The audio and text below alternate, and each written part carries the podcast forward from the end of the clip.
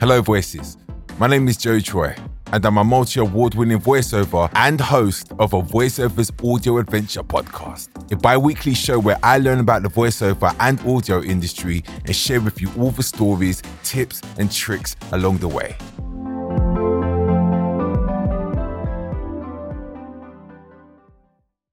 Hello, voices. We meet again. Get ready for another adventure.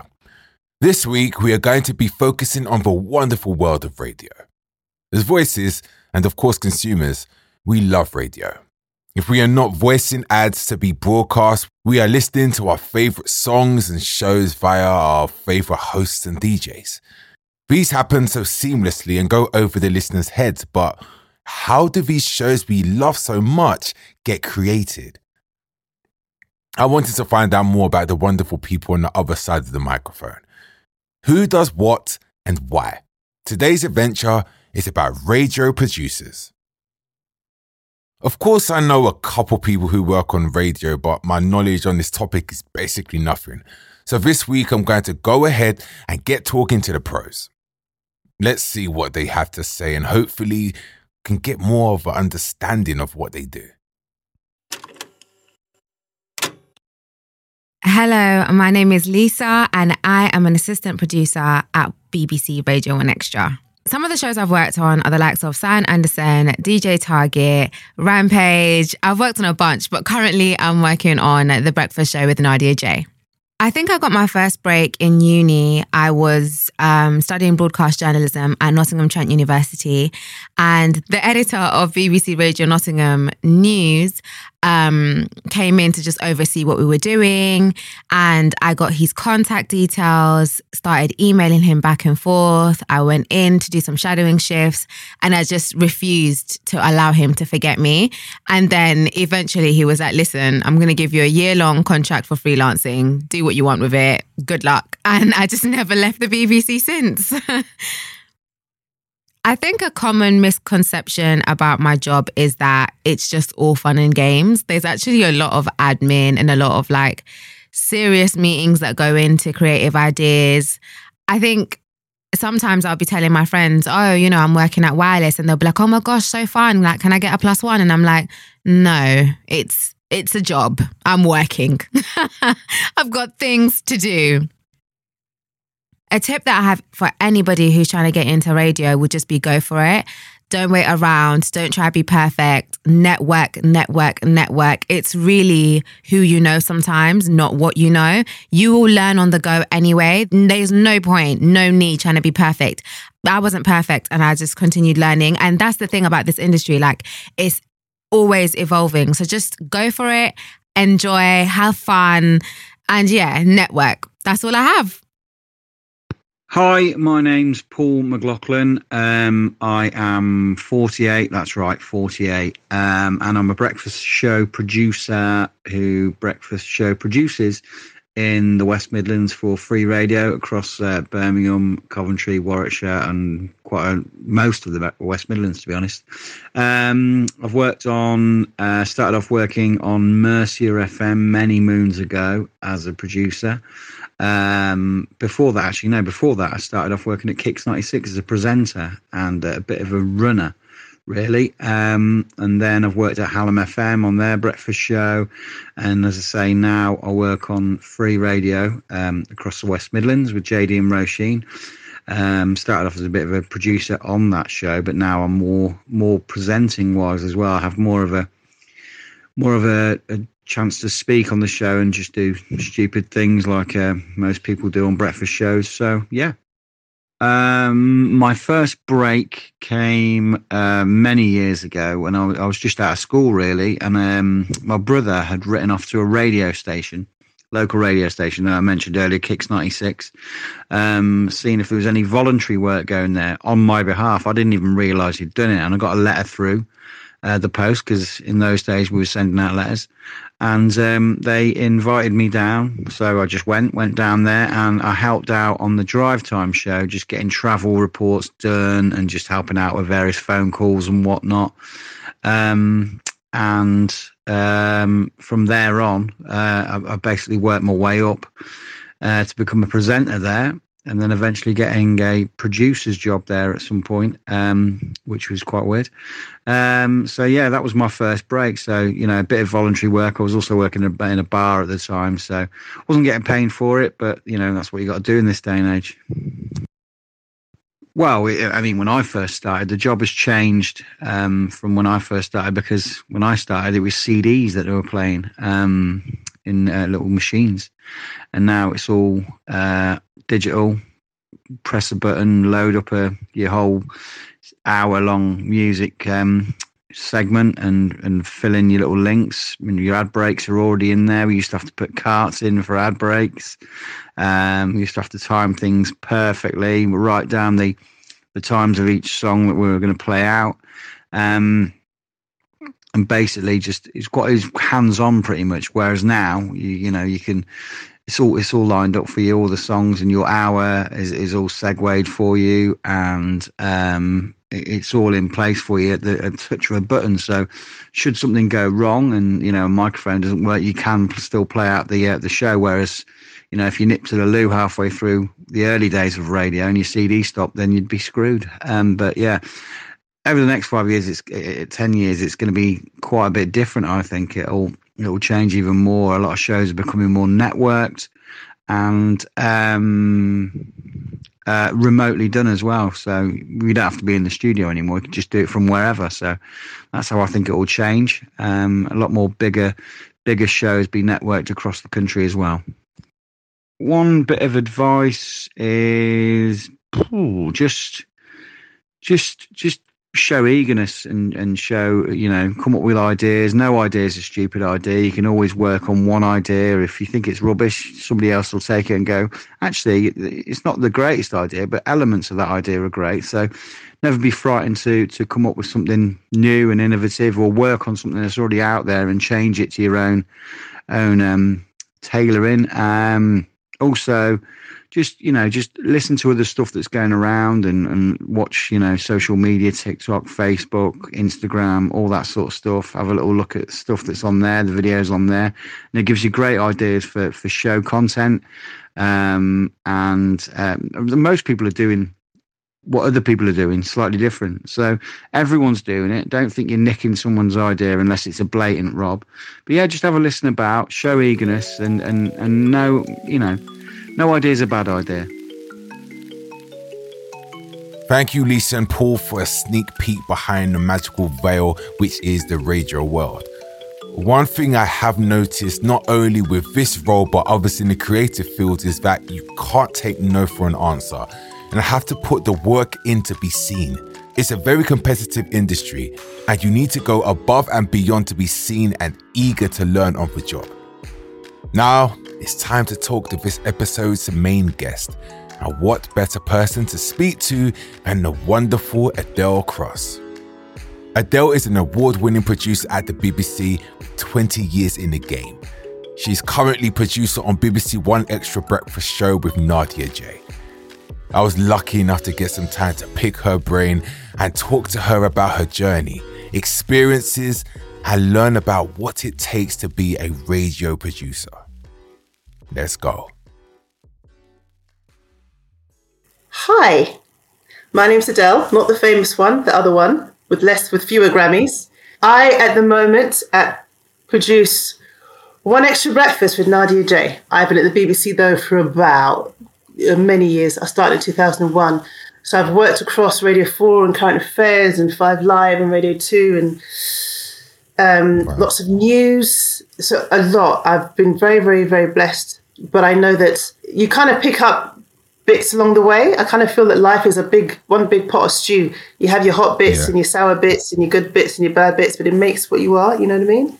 So, um, yeah. yeah, I've been here for a while, but glad to still be here with the job. So, okay. So, what myself included, I, I kind of know the answer to this, but I want you to confirm this.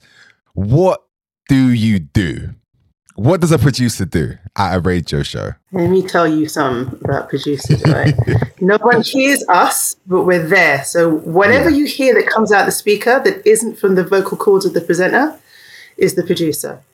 So whether it's the script or the questions or the bed or mm, the imaging, it doesn't mean necessarily that the producer makes it, but they are responsible for it happening. Okay. What would you say?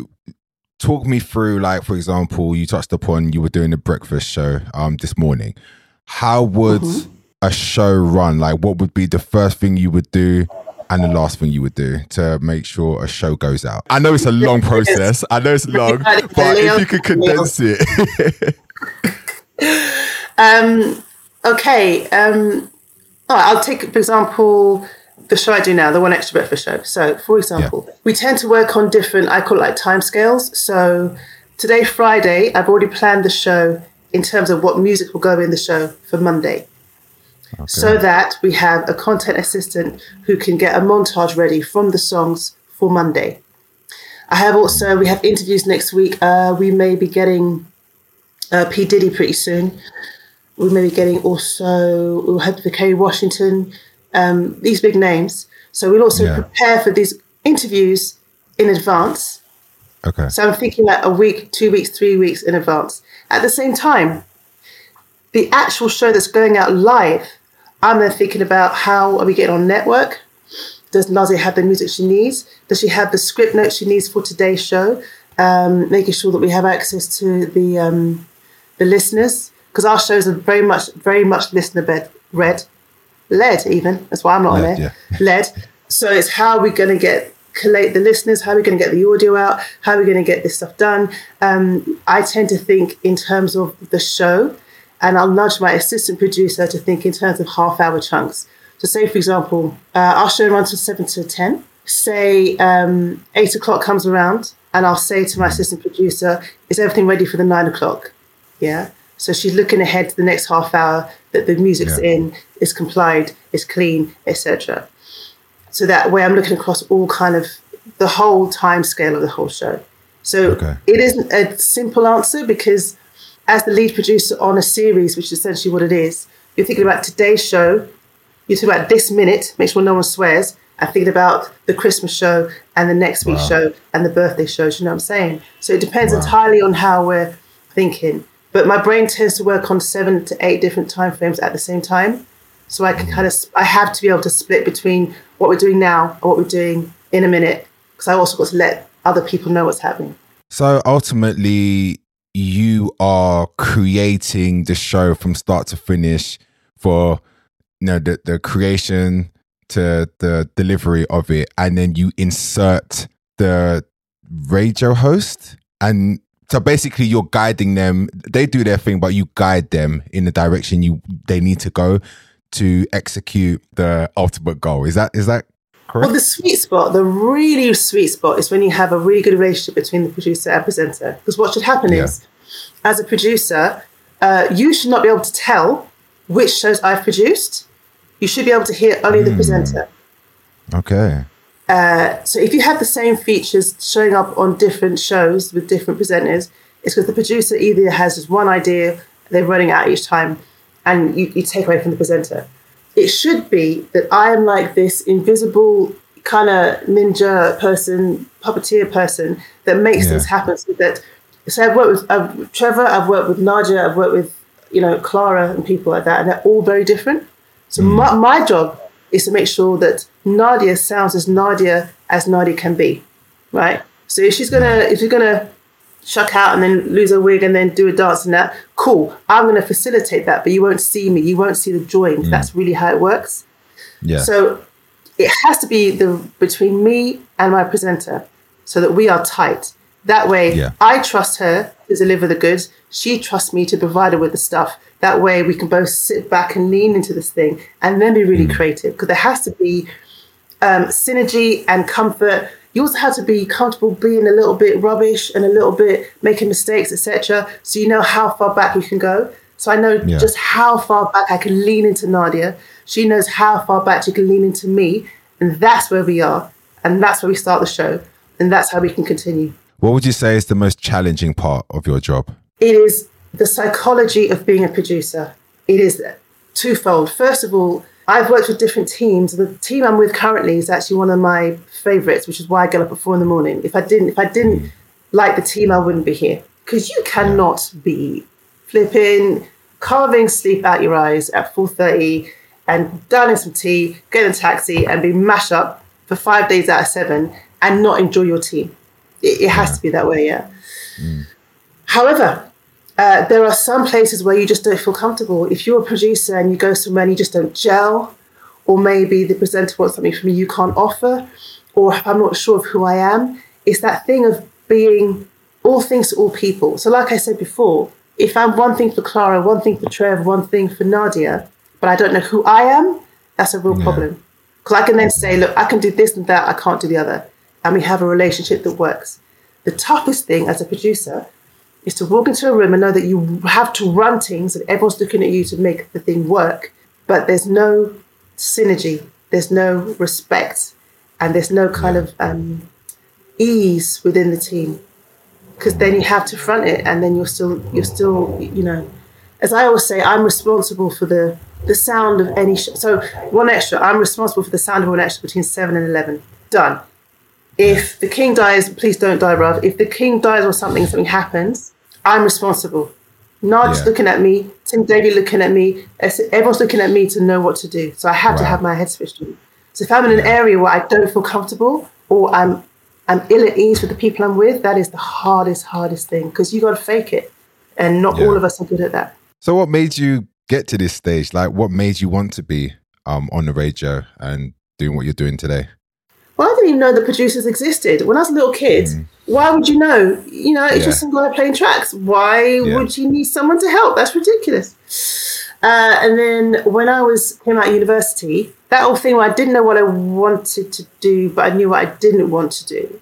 So interestingly, I spoke, I did French and Italian. I didn't study media studies. I did languages, right? And um, my essays were always late, so I was really, really good at typing mad fast.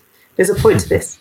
So that meant that um, I joined this um, kind of this agency for kind of secretarial PA people, but because I typed so quickly, I can get into these different spaces. And one day they just suggested working at Radio Four just just for a week, Adele, not for long. You know, just going to be a PA, whatever. And I was there for a week, and the week became a month, six months, twenty-one years.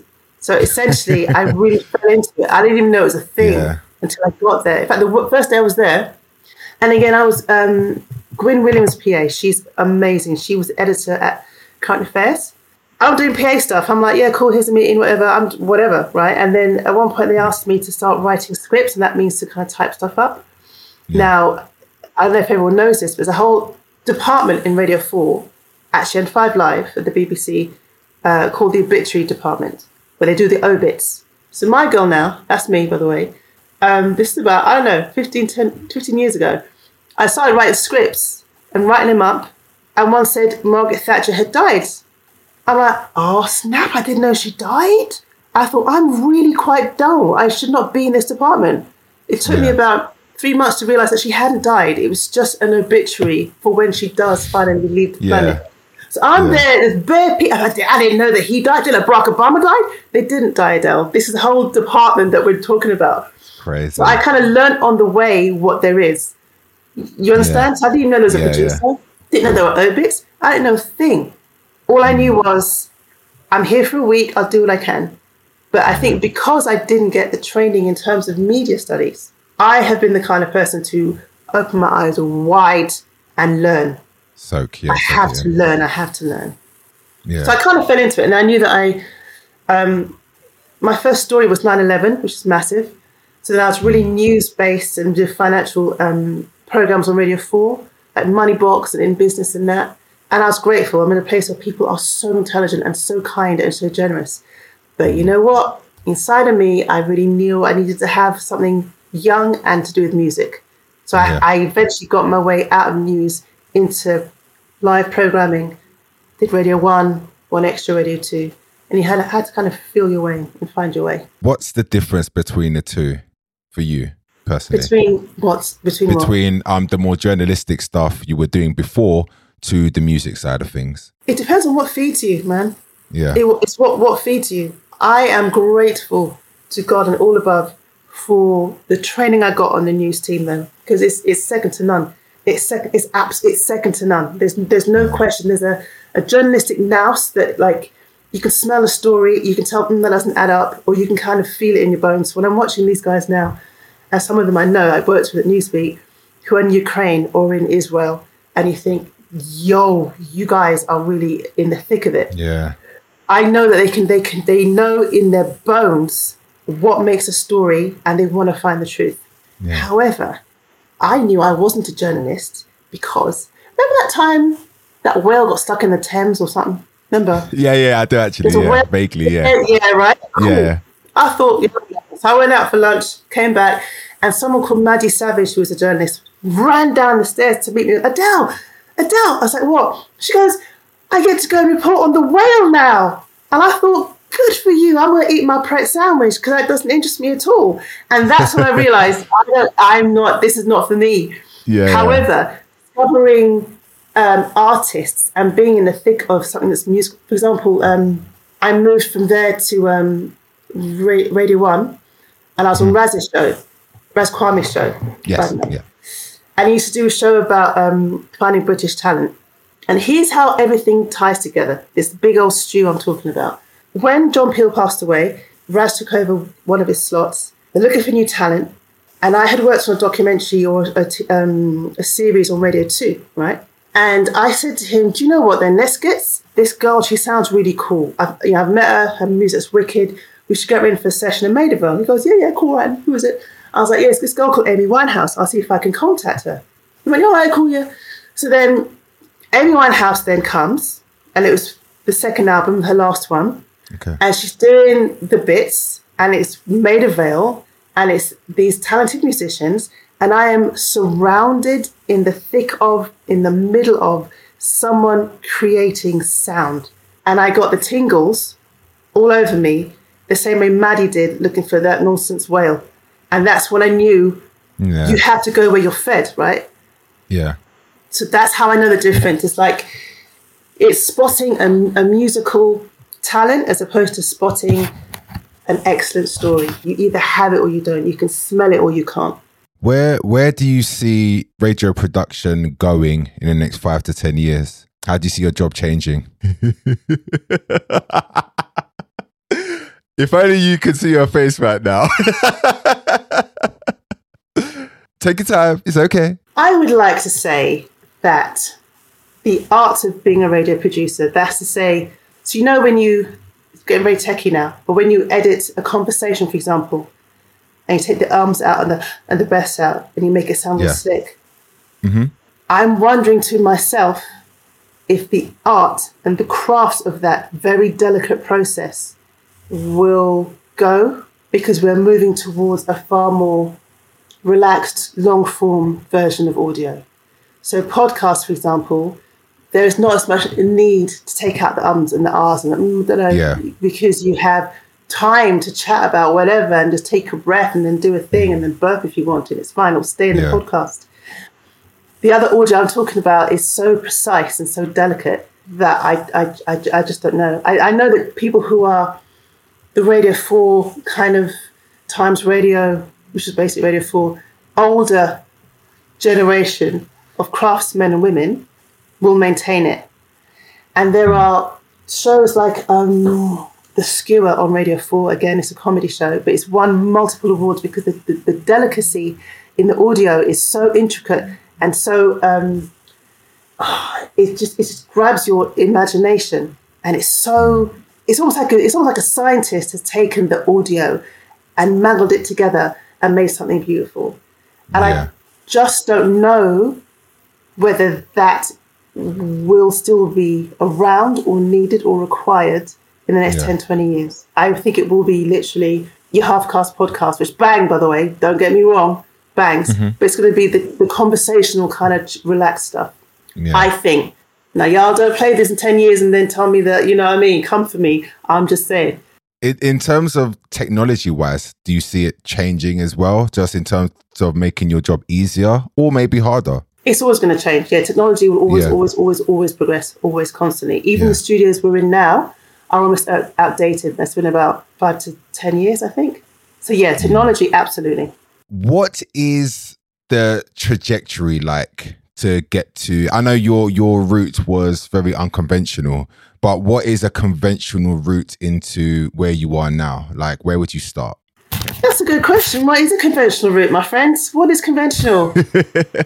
Well, I would, I would, I would assume, you know, you go to uni, media studies, and then obviously I'm skipping a lot of in betweens here, but you know, you would become an assistant producer, do the hard yards, and then hopefully get your opportunity. But if there's another route in, please let me know. Traditionally, yes, uni, study English, or politics, and then you go to do masters in journalism, and then you bang, you're there. I can speak only on behalf of the BBC. There's now a concerted effort to break through that because you're going to get a certain type of person. Mm-hmm. And because the BBC is at pains to make sure that we re- represent everyone that listens to us, we don't all go to university and then get to do that. So the traditional route was, as I said, the non-traditional route. I think we're still discovering, to be honest. If you're looking for um, talent it's now going to the community radio stations. It's now going listening to podcasts. It's now going to the places that don't even need us or want us and seeking them out. So it's literally making content for yourself. It could even be a YouTube thing, it could be a Spotify thing, it could be anything. So it's really quite vast now. The only thing now they really want to see is that you have talent and you want to work. Simple before we go, I've got one more question, and I always end on this note. Is there one tip you would give to aspiring producers or resources that they could use? I am all about the uh, the whole person, yeah. So my tip's going to be about who you are. Yeah. Work out who you are, and once you know it, don't apologize for it, because some of us don't fit in anywhere, and because mm. we don't fit in anywhere, we can fit in anywhere. Do you know what I'm saying? But it took me a long time to work that out, you know? And then once you get it, then, you know, you, you, you can then have the confidence to say, this is what I bring to the table. This is where I'm excellent. If you feel it's not for you, I shall move on with respect. Mm. But you have to get to that point where you know who you are. You know what I mean? You know your voice, you know what you do. Even the fact the way I got in was, as you say, unconventional. But I used to really hide from it and I wouldn't say anything. Now I'm 20 years in. Come, come for me then. Fine, come, come for me and then chat about it. Yeah, come see awards yeah. and talk to me about stuff. It's all right, but you have to get to that point. You know what I mean? And it yeah. takes a long time. I'm sure you know to find your voice and find out who in the world am I in this crazy world. I love that to end on that note. But um, Adele, I want to say thank you for joining me today. I learned a lot. We didn't get a lot of time to speak. I wish we could have spoke for longer, but yeah, thank you for um, taking time out today. Thanks for asking me. Have a lovely day, all right? So, what did I take away from today's conversation? Do what you love and don't settle for second best.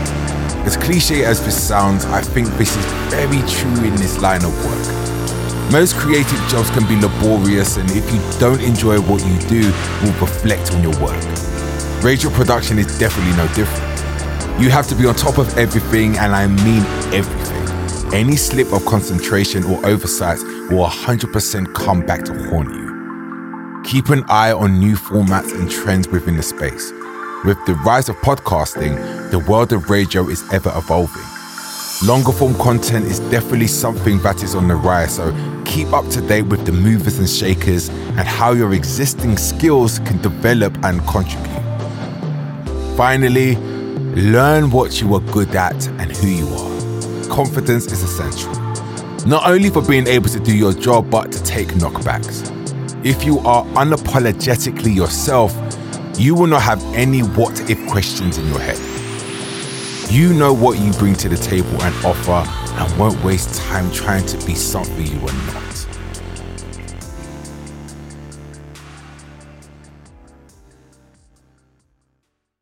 Thank you, Lisa, Paul, and of course, a wonderful Adele for taking time out to educate and inspire. Amazingly talented people for sure. Make sure to check them out in the links in the description. And here we are again, the end of another adventure. Make sure you're following the podcast so you don't miss an episode. And until next time, bye bye.